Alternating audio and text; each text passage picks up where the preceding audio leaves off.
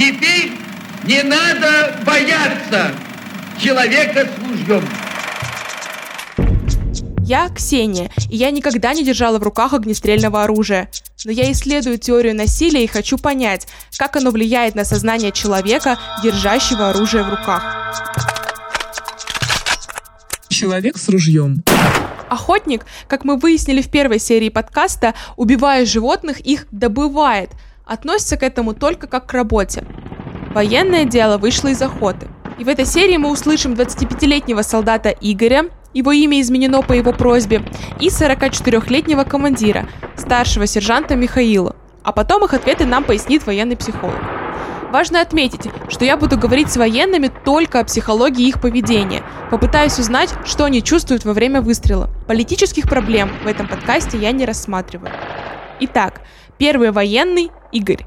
Игорю 25 лет. Он прошел срочную службу в разведке. Всегда мечтал быть причастным к военному делу, а с детства стрелял по мишени. Игорь попросил изменить его имя и голос, что я, конечно же, и сделала. В этот момент, когда ты видишь, ну или условно видишь противника напротив тебя, у тебя в руках оружие, и ты его применяешь. Это, не знаю, это момент, что ты просто выполняешь приказ, и тут либо ты, либо тебя, или это, не знаю, чувство власти какое-то. Я, наверное, вот так отвечу.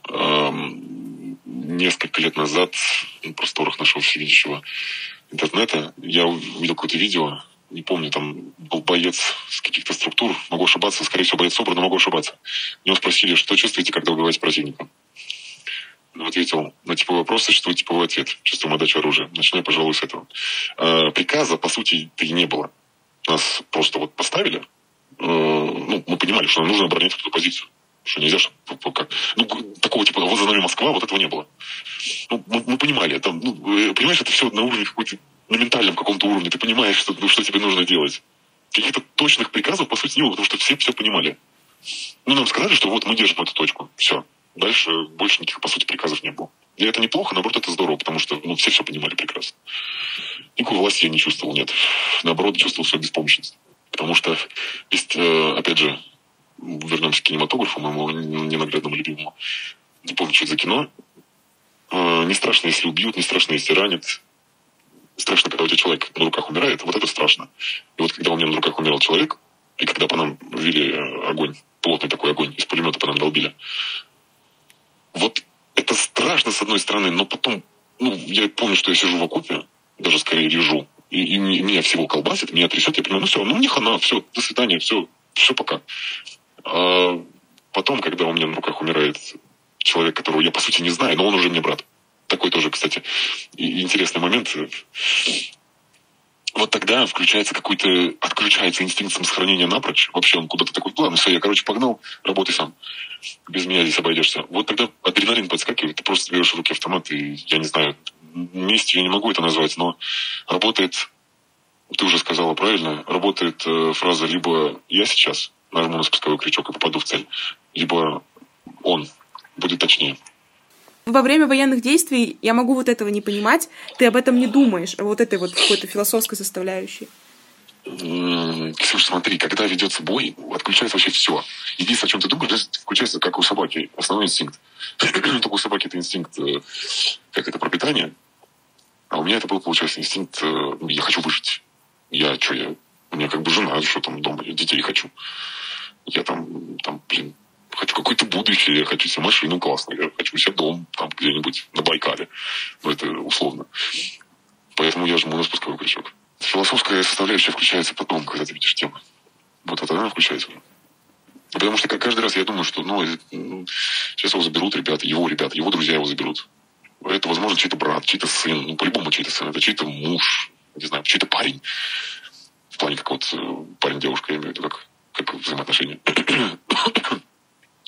Вот тогда она включается. Я думаю, что, блин, на его месте мог быть я. Вот тогда это включается. После боя, когда все прошло. Но во время боя ничего этого нет. Возможно, если на нас напали, если напали на нас, вот тогда я бы о чем-то думал. Вот тогда я, возможно, да мне похер, кто ты, ты, ты умри, я бы еще и, возможно, я не знаю. Я допускаю это. Всегда есть если. Возможно, я бы очень сильно злился, но Нет, никакой злости никогда, вообще никогда был только страх. Ну, не, нет, страх был в моменты, когда у нас рты херачили, вот это был страх. Вот так вот. Человек с ружьем. Исследователи военной психологии отмечают, что вообще лишь минимальное количество участников военных действий могут получать удовольствие от ужасов войны и боя.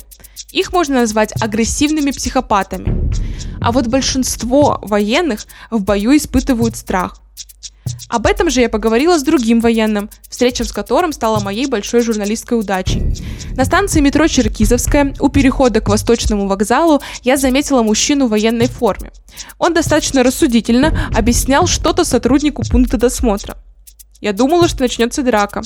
Но ошиблась, собралась с мыслями и подошла. Военным оказался 44-летний Михаил, или как все его там называют, дядя Миша. Дядя Миша – москвич, воевал во время срочной службы в Чечне, а в мирное время работает в автоконцерне. У него есть молодая жена, которая во всем его поддерживает и ждет. Не задумывайся, что там на той стороне какой-то Вася Пупкин, у него там жена, дети, невыплаченная ипотека или что-то там еще. Вот. И мне поебать на его проблем.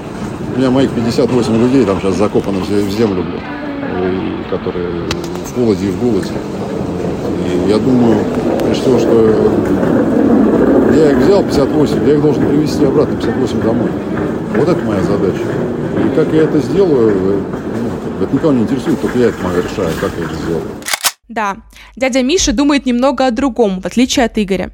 Однако они оба как-то по-особенному относятся к, по идее, неизбежному смертельному исходу своего дела – более научно это сможет объяснить Алексей Захаров, военный психолог, полковник, ветеран боевых действий, эксперт ЮНЕСКО по программам «Дети Чечни» и «Дети Беслана» и заместитель гендиректора спецпрограмм Московского центра защиты от стресса. Человек с ружьем. Ну, тут два действия, которые определяют суть, в общем-то, работы, которая возникает у военнослужащего. И они стоят в таких э, ситуациях противоречий достаточно жестких. Первое – это решить задачу, которую ставит командир, да, и решение этой задачи связано с действиями по отношению к противнику. То есть это работа с противником, это вопросы его уничтожения, это вопросы действий по отношению к нему, направленные на противника.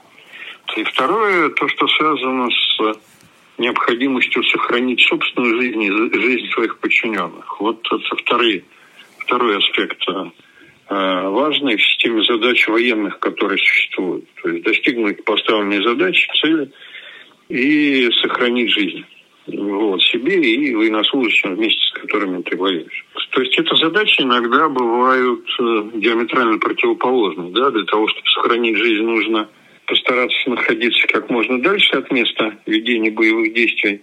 Да, для того, чтобы выполнить задачу по достижению военной цели нужно как раз там и находиться. Поэтому вот здесь две эти э, вещи, они формируют э, и поведение, и мышление военного, и э, они выстраиваются в системе соответствующих подходов, связанных с обучением, связанных с тренировкой и с ощущениями людей, которые занимаются этим вопросом профессионально. Поэтому здесь Понятно, что работа военнослужащего связана с постоянной угрозой здоровью и жизни, то есть это работа, связанная со смертью. Второе, что военнослужащий не только находится под угрозой смерти, но еще и призван отнимать жизнь у противника. Вот такие сложные вещи. Следуя рассуждениям мужчин и опираясь на исследования, можно сказать, что для выживания военным необходимо перестроить структуру своей психики, переключить ее на некий военный режим функционирования. К тому же им самим нужно адаптироваться к наиболее грозному стресс-фактору – физической перманентной близости смерти. С первых дней участия в боевых действиях а часто и до их начала у военнослужащих запускаются механизмы краткосрочной и долгосрочной адаптации, вырабатываются специфические копинг-стратегии и навыки повседневного выживания. Вот ты когда стрелял условно по мишеням э, там, из разного оружия в мирное время, да, вот находясь в Москве, и тут вот uh-huh. момент, когда ты находишься на поле боя, это примерно схожее ощущение. Вот, вот есть вот этот момент, что перед тобой так или иначе человек, или в моменте это как-то отключается? Отключается, конечно.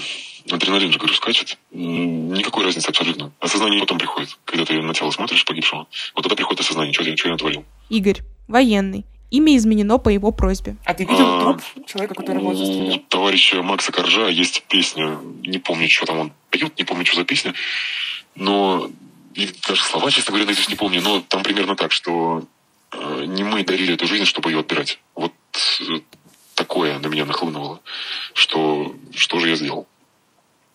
Лучше бы меня здесь не было. Иногда бывали моменты, что когда я видел мною поверженного, не мною, не знаю, кем поверженного противника, вот он, я стоял, смотрел на него, и я думал, блин, а лучше меня. Ну, потому что, знаешь, какая-то, ну, совесть, что ли. Не знаю, тяжело это объяснить.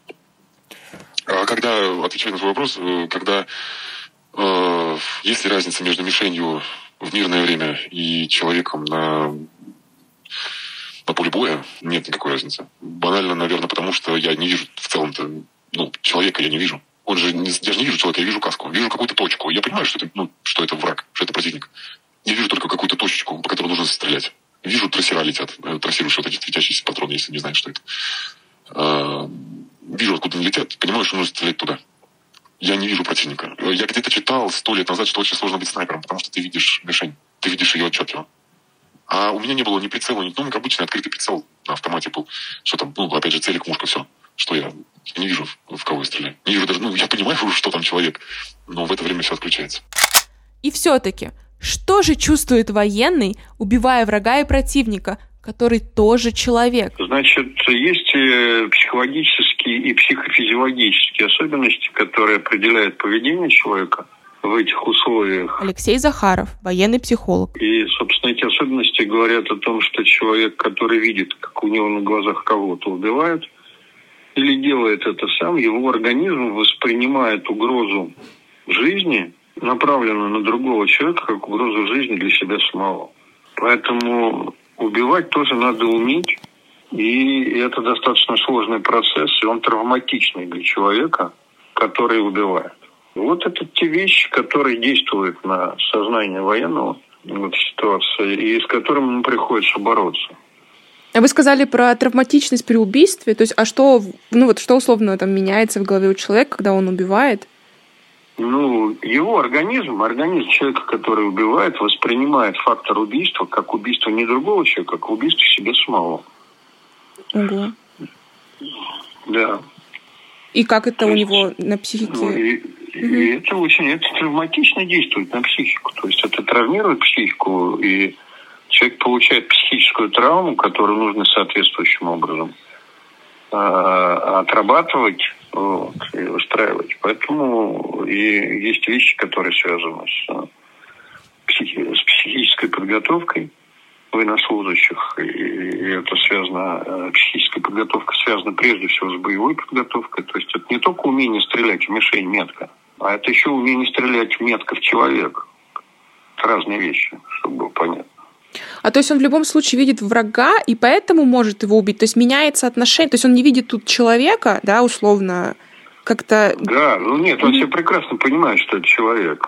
Mm-hmm. Вот. И, и а, вопросы понятия человека и врага, да, они разнятся. Совершенно четко, совершенно. То есть понятие враг-противник – это не понятие человека в сознании. Вот. Потому что если мы оставляем это понятие в своем сознании, то нам это делать сложно тогда происходит.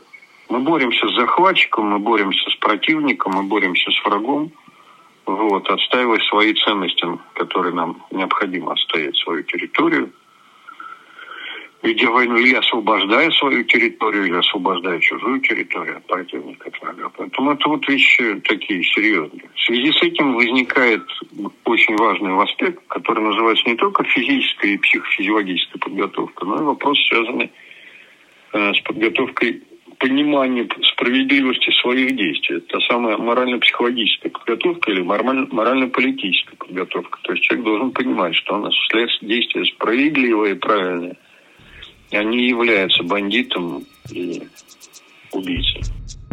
Что же, надеюсь, никогда не испытать те противоречивые чувства, которые возникают у военных. Радует, что при должном внимании и психологической помощи все военные, вернувшись с поля боя, могут восстановить свою психику и быть адекватными представителями общества. Главное, чтобы им эту помощь предоставляли в обязательном порядке и отличном качестве. Получается, люди, которые в силу своей профессии используют оружие, мыслят по-другому. В обществе они не опасны. Другое дело школьные стрелки. Дети, которые нападают с оружием на школы. О них мы поговорим в третьем эпизоде подкаста. Человек с ружьем.